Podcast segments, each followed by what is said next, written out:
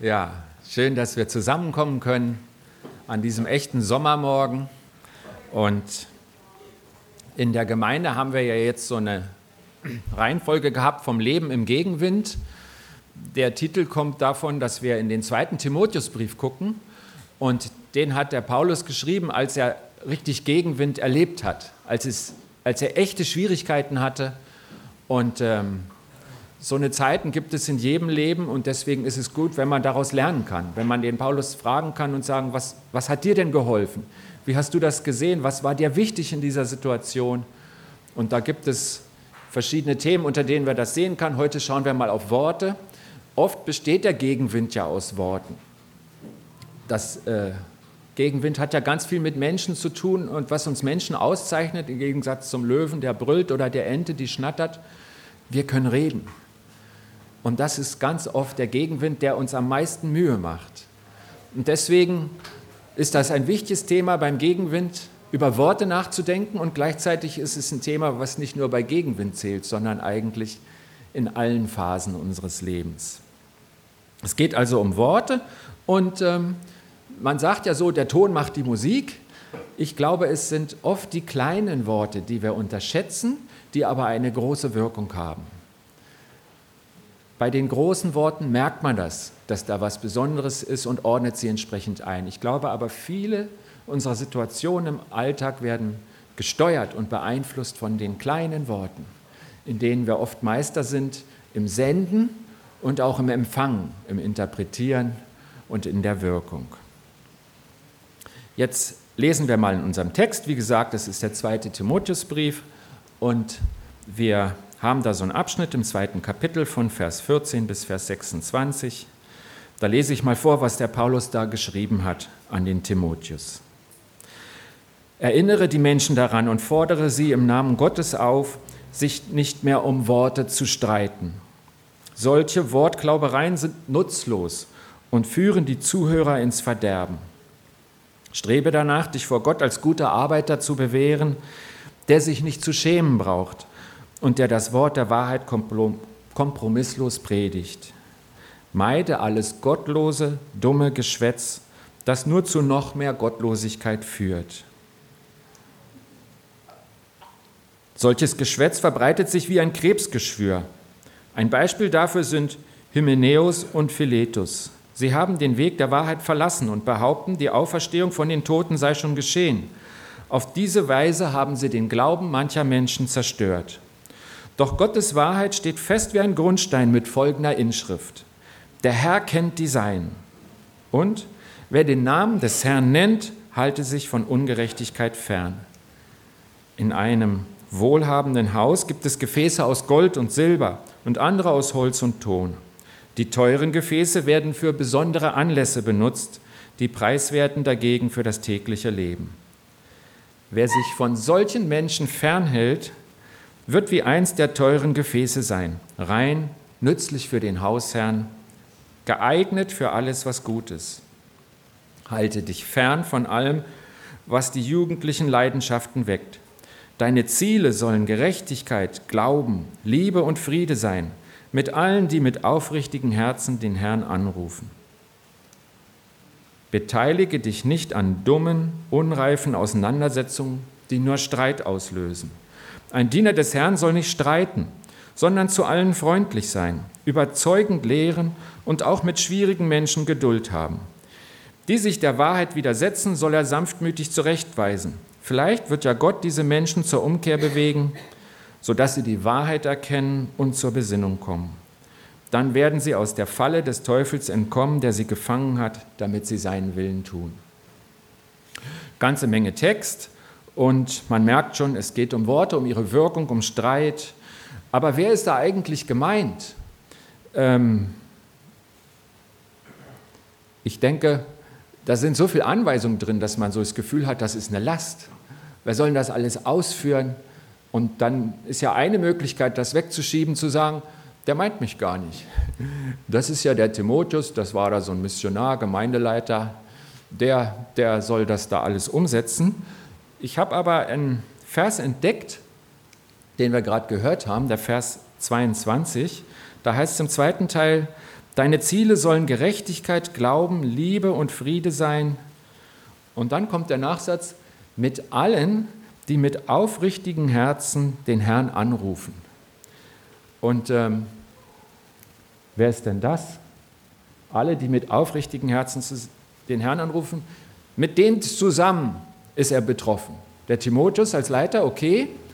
Und ich denke, alle, die Leiter sind, sollen sich an diesen Worten messen.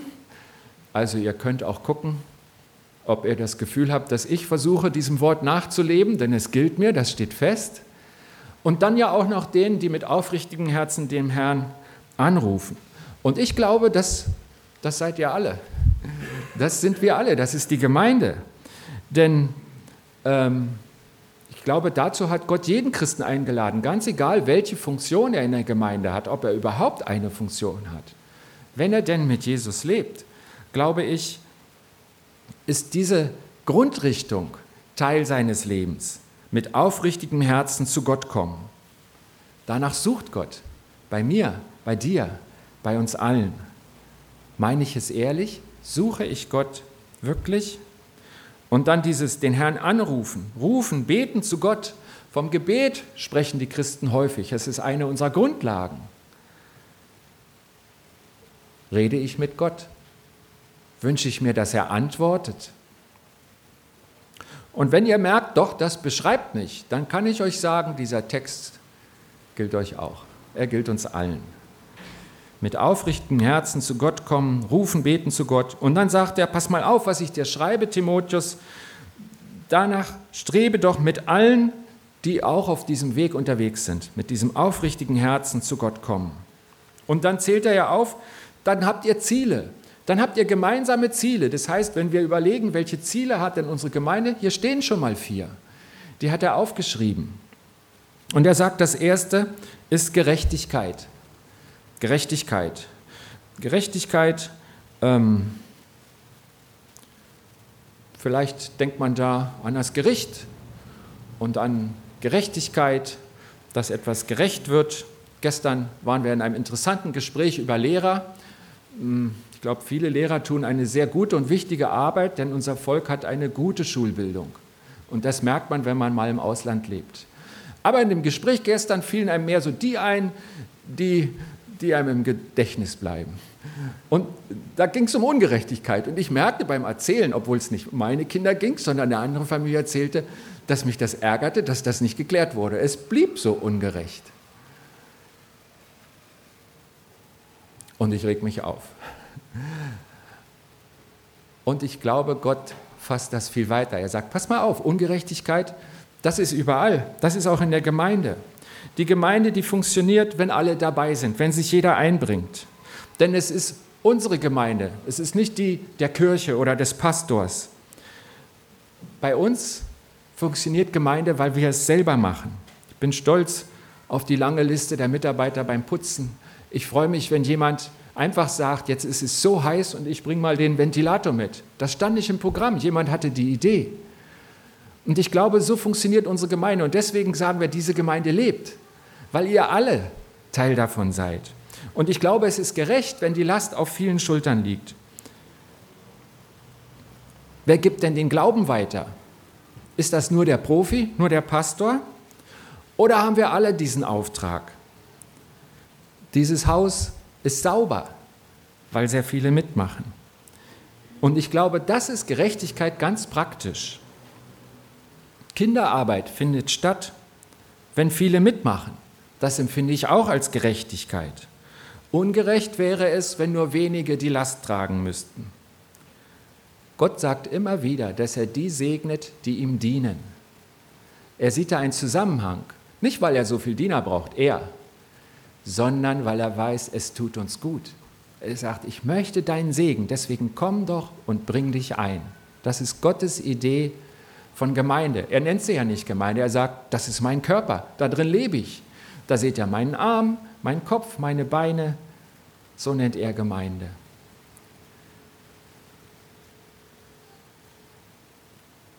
Und ich merke als Gemeindeleiter, da bin ich ja Teil der Leitung als Pastor, dass ich gerne die bremse, die zu viel machen. Und solche Leute haben wir unter uns. Erstens denke ich, das ist nicht gerecht. Zweitens möchte ich nicht, dass jemand leidet. Ungerechtigkeit zeigt sich, weil jemand ungerecht leidet, weil jemand zu viel trägt. Und genauso stört es mich, wenn jemand zu wenig trägt, weil ich sage, er kommt eigentlich um was, was Gott ihm hier bei uns an Segen anbietet. Das heißt nicht, wenn wir mal bauen, dass alle schwere Steine schleppen müssen. Mancher hat das Kreuz nicht für solche Aktionen. Aber mit seiner Gabe heißt Gerechtigkeit, ich bin dabei. Mit dem, was Gott mir geschenkt hat, was ich kann. Mir ist das Wort eingefallen, was ich gerne vom Abendmahl vorlese. Im ersten Johannesbrief heißt es, diese Bitte, nein, äh, diese Zusage, wenn wir zu ihm kommen und ihn um Vergebung bitten, dann ist er treu und gerecht, dass er, und ich denke immer, dass er uns die Sünden vergibt, aber es steht da nicht dass er uns von aller Ungerechtigkeit reinigt. Gott weiß, wenn wir zu ihm kommen, dann passiert das, dass die Ungerechtigkeit bei uns verschwindet. Dann macht er sauber. Und wir brauchen das. Denn ich glaube, von der Tendenz her sorgen wir erstmal für uns selbst, dann für die, die wir lieb haben, für unsere Nächsten. Und Gerechtigkeit heißt, dass wir das auf alle verteilen, die Last und die Freude, den Segen und den Dienst. Und Gott macht das, wenn wir zu ihm kommen. Daran erinnert er uns. Gerechtigkeit also, jetzt mal nicht gesprochen über die bösen Menschen, gegen die man sich wehren muss und braucht einen Anwalt oder einen Schulsprecher oder wen auch immer, sondern wie ist denn das, wie wir miteinander leben? Ist das gerecht in der Familie, in der Gemeinde? Gott freut sich an Gerechtigkeit. Das ist eines unserer Ziele, Gerechtigkeit. Das nächste Ziel, Glauben. Glauben, das hätte man hier wahrscheinlich erwartet. Die Gemeinde hat natürlich das Ziel mit dem Glauben. Aber wir sprechen ja über Worte. Wie ist denn das mit meinen Worten? Dienen meine Worte dem Glauben? Wenn einer mir von seinen Nöten erzählt, weist meine Antwort auf den großen Gott hin? Finde ich in meinem Glauben Trost, den ich dann auch versuche weiterzusagen? Lebt da was? Haben meine Worte mit Glauben zu tun? Oder verstärke ich seine Not durch leeres Geschwätz? Oder durch mein Desinteresse? Dieser glasige Blick, der an dem anderen vorbei oder durch ihn durchgeht, das ist, glaube ich, die schlimmste Antwort, die ich geben kann, wenn einer mir seine Not erzählt. Ist der Glaube Teil in meinen Worten? Und es gibt ja Lebensphasen, wo das besonders sichtbar wird. Im Alter wird einiges sichtbar. Deswegen, wenn ihr alte Menschen kennt, die ihr für schwierig haltet, dann arbeitet jetzt an euch. Alles, was ihr jetzt nur verstecken könnt mit viel Kraft, diese Kraft werdet ihr im Alter nicht mehr haben. Das kommt alles raus. Und deswegen, wenn ihr im Alter nicht komisch werden wollt, arbeitet jetzt an euch. Wir begleiten meinen Schwiegervater, der ähm, alt ist, schwach und krank und wir wissen nicht, wie lange er noch lebt. Meine Frau war kürzlich bei ihm mit all den Sorgen, die man als Angehöriger hat. Es ging um Krankenhaus, es ging um Behandlung. Was machen wir noch, was machen wir nicht mehr? Und dann sagte er zu seiner Tochter, ich weiß ja, wo ich hingehe. Und er strahlte dabei Frieden aus. Das sind Worte des Glaubens. Im Griechischen, das habe ich ja schon erzählt, heißt Glauben auch Treue. Dieser Mann war zeitlebens ein einfacher Arbeiter, in Stahlwerken im Ruhrgebiet gearbeitet. Er hat Gott treu gehalten. Und er lebt jetzt im Glauben, jetzt wo er nichts mehr hat, wo er nichts mehr kann. Spricht er Worte des Glaubens und er tröstet die, die mehr Kraft haben um ihn herum mit diesen Worten. Dienen meine Worte dem Glauben in der Situation, in der ich bin. Wie sagt Paulus, ihr habt doch miteinander Ziele. Und das zweite Ziel davon ist der Glauben. Dann ein Wort, was uns auch nicht überraschen sollte, Liebe. Eines der Ziele ist Liebe. Und Liebe, das ist so ein Wort, wo jeder sofort eine Idee hat, was es denn heißen könnte. Deswegen habe ich mich gefragt, was ist es denn praktisch? Mir fiel natürlich ein, liebe deinen Nächsten wie dich selbst, kommt ja auch aus der Bibel dieser Satz, wo Jesus mal sagte, darin wird sogar alles zusammengefasst. Das ist so ein Kernsatz, so, eine, so ein Grundsatz. Ich denke, die Liebe glaubt, dass das Gute möglich ist. Die Liebe glaubt, dass das Gute möglich ist. Ich sehe, jemand geht es nicht gut. Trage ich es mit oder schaue ich weg? Ich weiß genau, wenn ich jetzt auf ihn eingehe, wenn ich zuhöre, wenn ich Hilfe anbiete, wenn ich Zeit investiere, dann kostet es mich was.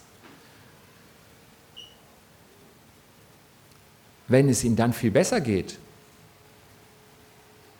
geht es mir auch gut, bin ich gesegnet, freue ich mich, dass Gott mich gebrauchen konnte, das, was passiert ist.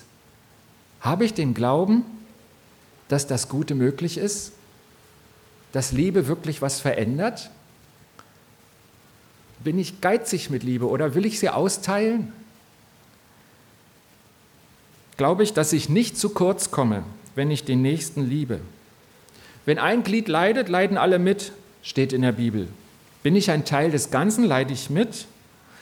Ich persönlich glaube, die Folge bei mir, wenn ich so lebe, wenn ich so handle, wenn ich bereit bin, Liebe weiterzugeben, ist nicht mehr Not, sondern mehr Erfüllung. Man lässt Nöte an sich ran, das stimmt. Und glaube ich, dass Gott sagt, es liegt ein Segen drauf, wenn ihr in der Liebe lebt, wenn ihr das praktiziert untereinander, dann muss da irgendwas zurückkommen. Und ich glaube, Gott tut das. Und ich glaube, ich kenne Menschen, die ein erfülltes Leben haben. Und wo aber andere sagen, die geben sehr viel. Und sie verlieren nicht alles, sondern sie empfangen. Nochmal diese Sache, wenn ich mich einbringe nach Gottes Sinn, dann empfange ich. Das gilt auch für die Liebe. Wenn ich jetzt sage zu Nöte und ich lasse mich darauf ein, dann denkt man vielleicht an, an Krebserkrankungen, an schlimme Sachen. Das ist wichtig und das ist auch dramatisch, weil es da ums Entweder-Oder geht. Aber es ist auf der anderen Seite auch so, wenn jemand in der Situation ist, braucht er nicht 50 Leute, die ihn bedrängen. Nicht? Es muss schon klar sein, ob Gott dir diese Last gegeben hat. Und dann trage sie doch mit. Ihr habt eine Verheißung gemeinsam, dass die geteilte Last eine halbe Last ist, wie man in unserem Volk sagt. Ich glaube, dass dieser Spruch nach Gottes Sinne ist. Aber vielleicht will Gott dich auf die kleinen Nöte hinweisen. Vielleicht ist es viel kleiner als diese große Not, diese offensichtliche. Vielleicht weißt du von jemandem. Ich habe kürzlich jemandem in die Augen geguckt und die Augen waren traurig. Ich habe für die Person gebetet. Wir haben uns freundlich gegrüßt, Shake Hand, zwei Minuten. Und dann habe ich zu Hause für die Person gebetet und ich habe eine kurze Mail geschrieben. Und es kam eine ganz dankbare Reaktion. Gott hat das gesegnet. Ich habe diesen traurigen Blick mit nach Hause genommen. Ich habe eine Reaktion gezeigt und ich glaube, das meint Gott damit. Liebe praktisch. Und das hat damit zu tun, ob ich bereit bin zu glauben, dass das Gute möglich ist, dass ich nicht zu kurz komme, wenn ich das wirklich umsetze. Ich denke, jeder von uns hat das gehört, weiß, dass Gott die Liebe ganz wichtig ist. Und ich habe ja schon gesagt, wir reden über Worte, über kleine Worte. Im Detail fängt das Wachsen an, nicht an den ganz, ganz großen Stellen. Das letzte Wort, was Paulus den Timotheus schreibt und sagt, das verbindet dich mit denen, ihr habt das gemeinsame Ziel, ist das Frieden. Der Frieden. Frieden, das es gibt da so den Spruch, der Haussegen hängt schief. Ich stelle mir dann immer einen schrägen Balken über der Tür vor und weiß, dass das ganz schlecht ist statisch. Aber ähm, das ist ja ein Bild nicht, für eine Stimmung. Und ich glaube, das hängt so oft an kleinen Worten und ganz oft an unserem Egoismus. Kürzlich brauchten wir ein Jahresticket, weil meine Tochter jetzt Fahrschülerin ist. Und ich fahre los, ich muss nach Edenkoben, weil mir gesagt wurde, da geht es am schnellsten, die anderen brauchen ewig. Und als ich ankomme, merke ich, ich habe das Passbild vergessen. Also fahre ich nochmal durch die schöne Vorderpfalz und gucke auf die Weinberge, suche das Passbild und als ich nach Hause komme, habe ich einen ganz vorwurfsvollen Blick und frage meine Tochter, warum sie nicht das Bild dahin zugelegt hat. Ich bin morgens losgerannt, als es noch ziemlich leer war im Haus und bin jetzt umsonst gefahren. Tatsache ist, wir hatten vorher zu dritt drüber gesprochen. Da brauchen wir ja ein Bild. Da war meine Tochter dabei, meine Frau und ich. Ich war genauso schuld. Auch ich wusste, dass das Bild dazu gehört. Ich habe auch gepennt am Morgen. Aber ich habe mich über mich geärgert und habe gedacht, das schiebe ich jetzt auf meine Tochter. Nicht bewusst, aber unbewusst. Genau das ist passiert. Die Stimmung war nicht schön, als ich heimkam. Und ich habe mich geschämt, weil ich es gemerkt habe. Und ich erzähle euch davon, weil ich ja uns sensibel machen möchte für die kleinen Worte. Der Ton macht die Musik. Es sind die kleinen Sachen, die den Frieden schief hängen. Natürlich hätte sie auch dran denken können. Ich habe ja im Nachhinein ganz dramatische Sachen gehört, dass dann Bild schon lag und sie hat es wieder weggeräumt. Nicht? Aber meine Situation war, ich habe mich geärgert, dass ich so vergesslich bin und habe es abgeschoben. Das ist nicht Frieden. Und das ist was ganz Kleines. Ich hätte mich sogar rechtfertigen können. Aber das hilft gar nichts. Wenn ich an mir ändern möchte, wenn ich danach strebe, es geht hier um Ziele, dass ich ein Friedensstifter bin, von denen heißt es in der Bibel, selig sind die Friedensstiften, in den Seligpreisungen von Jesus, am Anfang der Bergpredigt. Dann sollte ich anders reagieren. Sagt nicht, was sind denn das für Kleinigkeiten, die ihr da breit tritt. Ich habe meine Tochter diesmal gewarnt, dass das Thema kommt. Ich möchte uns, dass wir an den Kleinigkeiten arbeiten, daran arbeiten, weil Worte, das kommt einem immer klein vor, die sind aber nicht klein. Mit vielen Worten schaffen wir das ganze Gebäude. Und das ist unser Miteinander. Das ist das, in dem wir leben. In der Familie und in der Gemeinde auch. Ich habe uns mal ein Bild mitgebracht. Wollt ihr es mal beschreiben? Es ist leider relativ dunkel. Was seht ihr denn? Ihr dürft reinrufen. Was seht ihr auf dem Bild? Blumen. Jemand hat Blumen gesehen. Also hier vorne sind Blumen. Was sieht man noch? Schneebedeckte Berge. Wir umkreisen das Bild. Wie bitte? Ein Fleck. Ein Fleck. Da scheint ein Fleck zu sein. Ne? Was seht ihr noch? Wasser. Wasser, genau. Blauer Himmel, Wolken. Ja. Ich habe mal eine Frage, ist ein schönes Bild. Ja. Klare Uneinigkeit. Hier sitzen Leute nebeneinander, der eine macht so, der andere so. Ja. Ähm, meine Familie, die kennt das Bild schon. Wir haben das nämlich eine Zeit lang aufgehängt in unserem Flur. Ich liebe die Berge. Ich habe also ein schönes Bild aus dem Kalender genommen mit Bergen und habe da drauf nicht schwarz, sondern rot einen richtigen Klecks geschmiert in eine Ecke. Und weil ich mich daran erinnern wollte, dass wir nicht nur den Fleck sehen dürfen, nicht nur das Böse sehen. Es gibt so den Fehlersuchblick. Und ähm, das ist ja auch eine Gabe. Dann kann man was besser machen. Aber wenn man nur den Fleck sieht, das zieht einen runter. Und das ist ja nur ein Teil der Wahrheit.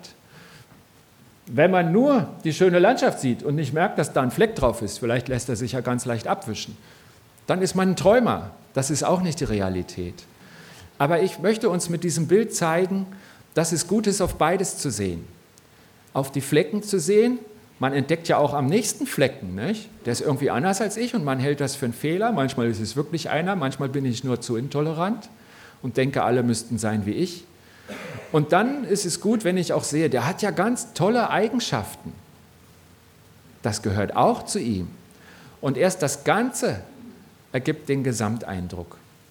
Und äh, wir haben versucht, das von dem Bild zu lernen als Familie. Ich habe manchmal den Verdacht, ich müsste es wieder aufhängen für mich in meinem Schreibzimmer, da hin und wieder drauf zu sehen. Ich möchte alles sehen. Und ich glaube, das hat was mit Dank zu tun. Ich bin dabei, im Moment die Psalmen zu lesen in der stillen Zeit, bin jetzt zum Psalm 50 gekommen. Da ist ein ganz berühmter Vers drin, das war auch mein Konfirmationsvers. Rufe mich an in der Not, so will ich dich erretten und du sollst mich preisen. Der Vers davor, da sagt Gott was ganz Wichtiges. Der ganze Psalm ist nämlich so, Gott sagt, ruf mal mein Volk zusammen. Ich will sie richten. Ich will ihnen sagen, was los ist. Und dann erklärt er ihnen, passt mal auf, ihr braucht mir gar keine Stiere und sowas zu opfern. Das, habe ich nur für euch erfunden. Meint ihr denn, ich habe Hunger? Mir gehören alle Tiere auf der Welt. Ich brauche doch kein, kein Stierfleisch. Und dann sagt er, was er stattdessen möchte, und das ist der Vers 14. Und dann sagt er, opfere Gott Dank. Dann könnte man ja sagen, na gut, wenn es mir richtig gut geht, dann bin ich auch dankbar. Aber ich glaube, der Witz ist, in jeder Situation den Blick aufs Gute nicht zu vergessen. Sagt, opfere, das ist was, was, du, äh, was, was dich was kostet. Guck doch mal auf das. Paulus und Silas wurden äh, geschlagen und ins Gefängnis geworfen. Das war ein Kellerloch, da waren sie auch noch gefesselt und die Perspektive war schrecklich. Der Rücken tat weh und um Mitternacht waren sie dann irgendwie so weit, ich weiß nicht, ob sie vorher gerungen haben mit Gott oder, aber berichtet die Bibel, dass sie um Mitternacht anfingen, Gott zu loben. Sie haben Dinge entdeckt, für die sie ihn loben können.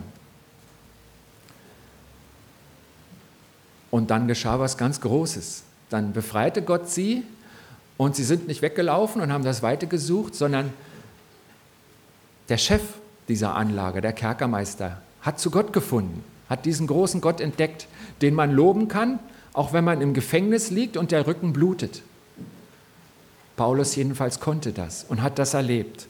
Und ich glaube, das meint Gott. Er sagt, opfere mir doch Dank. Auch wenn es dir schwerfällt, ring dich zu dem Dank durch. Und warum sagt das Gott? Das ist wie mit den Tieren. Gott ist nicht so einer, dass er gebauchpinselt werden möchte und dieses Dank hören möchte, sondern er sagt, ich wünsche es mir für dich.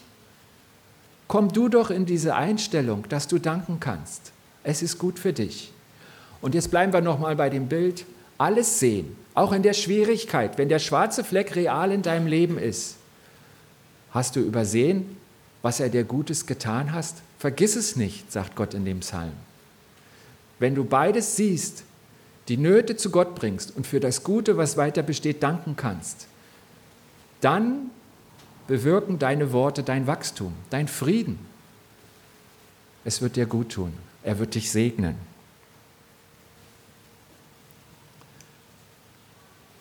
Wir haben also gesehen, das gemeinsame Ziel, was jetzt drüber stand, gilt eigentlich der Gemeinde, alle, die zusammen mit dem Leiter Timotheus unterwegs sind. Und es ist Gerechtigkeit, Glauben, Liebe und Frieden. Und das sind Ziele. Das heißt, ein Ziel, da bin ich oft noch nicht, sondern ich bewege mich darauf zu. Da möchte ich hin. Und jetzt schauen wir noch auf die Worte. Das gemeinsame Ziel haben wir betrachtet und die Bibel sagt uns auch, dass gute Worte ein Segen sind. Segen, das griechische Wort dafür heißt schon Gutwort sagen. Wenn man das Wort segnen, das griechische wörtlich übersetzt, kommt da Gutwort sagen hin. Das heißt, wir haben den Auftrag, in Gottes Namen gute Worte weiterzusagen. Ich konnte mir sicher sein, dass mein Segen in, im, im Namen Jesu ist, weil er möchte, dass ich gute Worte auf die Kinder lege und auf die Auszubildenden. Auf uns alle. Wir segnen ja an jedem Gottesdienstende. Eure Rede sei allezeit freundlich und mit Salz gewürzt, sagt Paulus mal in einem Brief. Was bewirken denn gute Worte? Ich denke, gute Worte, sie zielen auf Gott. Das ist eine Richtung, die wir einüben müssen, weil auch ein, ein Mensch, der nicht mit Gott lebt, kann freundliche Worte sprechen, aber diese Richtung wird er nicht kennen. Ich denke, auch der weiß, dass ein gutes Wort erleichtert, befreit, sich Mut zu sprechen, dass ich ihm sage, da kannst du nichts für, nimm diese Last nicht auf dich, dies und dies hat dazu geführt. Befreien, erleichtern, die Wahrheit fördern ist gut, die Liebe natürlich. Aber dieses auf Gott zählen, wir reden über die Macht der Worte, über die kleinen Worte, über die Begegnung. Ich befürchte manchmal, wenn ich mich mit euch treffe, mit Gemeindeleuten, wir hören uns fromme Reden an am Sonntag und wir treffen uns am Mittwoch. Ich fürchte manchmal, wir reden mehr über das Wetter als über den Glauben. Wie ist es denn, wenn wir uns treffen? Gute Worte zielen auf Gott. Lasset das Wort Christi reichlich unter euch wohnen, wurde uns mal geraten. Wie machen wir das denn? Ist das irgendwie komisch, tabu? Oder kann man dem anderen ein gutes Wort zusagen, wenn man sich trifft? An diesem Mittwoch, am Donnerstag, am Montag? Ich bete gerne vor der Predigt, Herr, tue meine Lippen auf, dass mein Mund deinen Ruhm verkündigt. Und das gilt ja nicht nur für den Gottesdienst. Wir sind ja die ganze Woche Gottes Kinder. Immer wieder praktisch. Der Segen guter Worte, das können wir einsetzen. Aber wir müssen es auch wollen. Haben wir eine Perspektive dafür? Sehen wir, dass das wirklich gut ist, was wir da tun? Wir haben in unserem Ferienhaus ein Handtuch mitgenommen. Das gehörte dem Haus und es war bei uns. Ferienhaus 1200 Kilometer weg, also nicht gut, leicht wieder vorbeizubringen. Jetzt habe ich es im Briefumschlag gesteckt und das Handtuch zurückgeschickt. Und dann habe ich mit mir gerungen, weil in Frankreich, wo wir im Urlaub waren, gelten ja so Christen leicht als Sektierer. Die katholische Kirche hat sehr viel Raum und eben die Atheisten.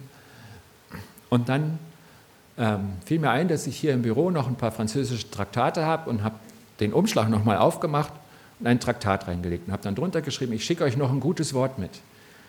Und ich merkte, dass ich mich dafür entscheiden musste, dass das nicht automatisch kam. Aber ähm, ich dachte an diese Worte. Lasst gute Worte unter euch wohnen, das Wort Christi. Der Segen guter Worte liegt auch darin, dass wir etwas haben, was die Welt nicht kennt. Denn wir kennen Jesus. Wir wissen von der Erlösung.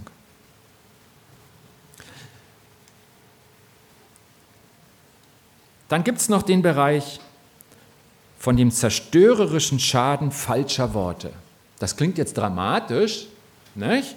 Es gibt ja auch eine Richtung, wo man sagt, es ist eigentlich so empfindlich nicht? und spielt das herunter. Die Bibel macht das ganz anders und wir werden sehen, Gott spricht ganz dramatische Worte an dieser Stelle. Ich wiederhole jetzt mal die ersten Verse, ähm, die haben wir ja schon gehört. Erinnere die Menschen daran und fordere sie im Namen Gottes auf, sich nicht mehr um Worte zu streiten. Solche Wortklaubereien sind nutzlos und führen die Zuhörer ins Verderben. Ich äh, erzähle euch mal alle euch mal, dass wir alle Griechisch können. Ihr könnt alle ein griechisches Wort. Wenn ich euch sage, was hier Verderben auf Griechisch steht, da versteht er mich sofort. Da steht, und führen die Zuhörer in die Katastrophe. Katastrophe ist griechisch, da steht Katastrophe. Also von wegen, das ist doch alles nicht so schlimm. Er sagt, die Zuhörer, nicht mal die Beteiligten, die Zuhörer werden davon in die Katastrophe geführt. Ist das eine Lappalie? Soll man nicht so empfindlich sein? Hab dich nicht so? Oder wie nennt es die Bibel? Wir gucken mal weiter.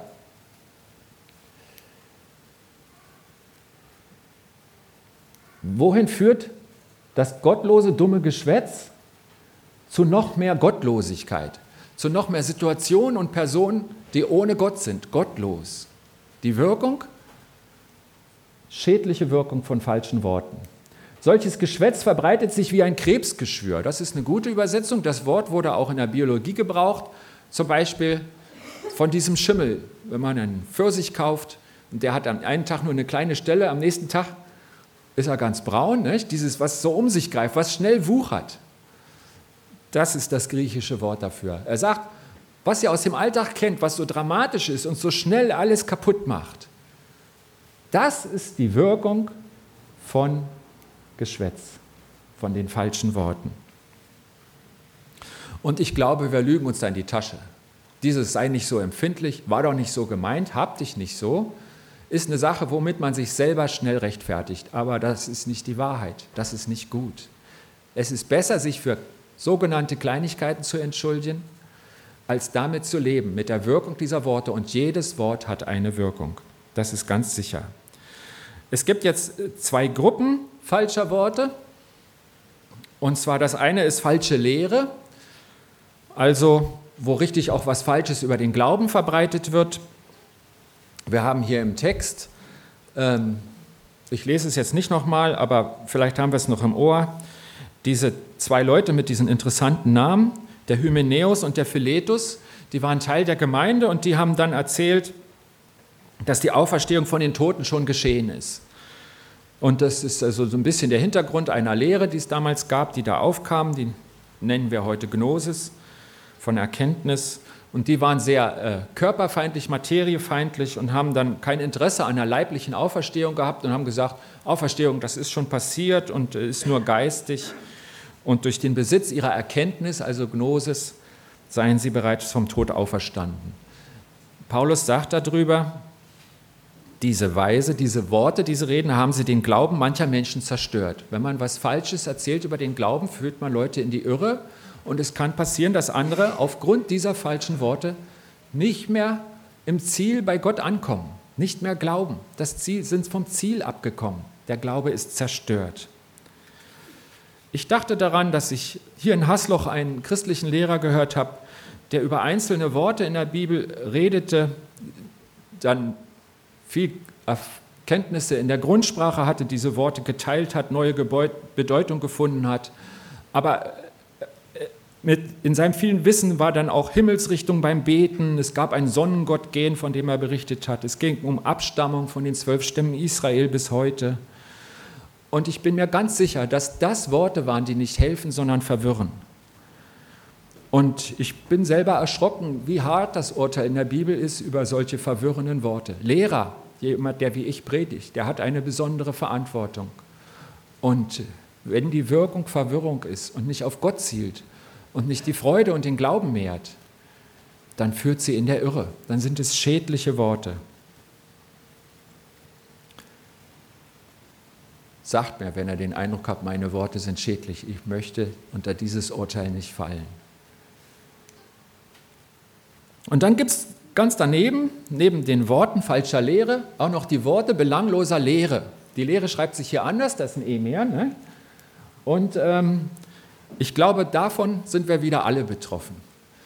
Dieses, was wir Geschwätz nennen. Und ähm, wie geht man damit um? Kann man dann einfach sagen, dann sage ich eben nichts. Wer nichts macht, macht auch keine Fehler. Das ist keine Lösung. Es gibt ja ein Sprichwort im Deutschen, ich sage gern Sprichwörter, das sind so Volksweisheiten, aber es gibt auch falsche. Ein deutsches Sprichwort heißt, Reden ist Silber, Schweigen ist Gold. Und das stimmt nicht. Ihr Frauen, wenn das euer Mann euch sagt, sagt ihm, dass das eine Lüge ist. Die Männer sind ja da manchmal fauler in der Kommunikation und das ist nicht gut. Ähm, Reden ist Gottes Erfindung, damit wir in Beziehung treten können damit wir nicht nur fröhlich oder wütend grünzen können wie die Schweine, sondern wir können uns was mitteilen. Gott will, dass wir mit ihm reden. Das ist ja das Gebet. Darüber freut er sich. Das ist ihm ganz wichtig. Gott will, dass wir miteinander reden. Das unterscheidet uns von den Tieren. Aber Gott will nicht unser Geschwätz. Worte haben eine große Macht und es ist ein Geschenk, eine Gabe, die man missbrauchen kann oder zum Segen einsetzen. Einer der Verse, die mich am meisten treffen in der Bibel, ist äh, ein Jesus-Wort, der mal gesagt hat, ich sage euch aber, dass die Menschen Rechenschaft geben müssen am Tage des Gerichtes von jedem nutznützigen Wort, das sie geredet haben. Das kann ja heiter werden. Da habe ich schon keine Chance. Manchmal geht meine Berliner Schnute mit mir durch und ich muss mich entschuldigen. Sachen, die ich witzig finde und flapsig sage und die dem anderen nicht gut tun. Jedes Nutz, nichtsnutzige Wort, nicht nur die groben Beleidigungen.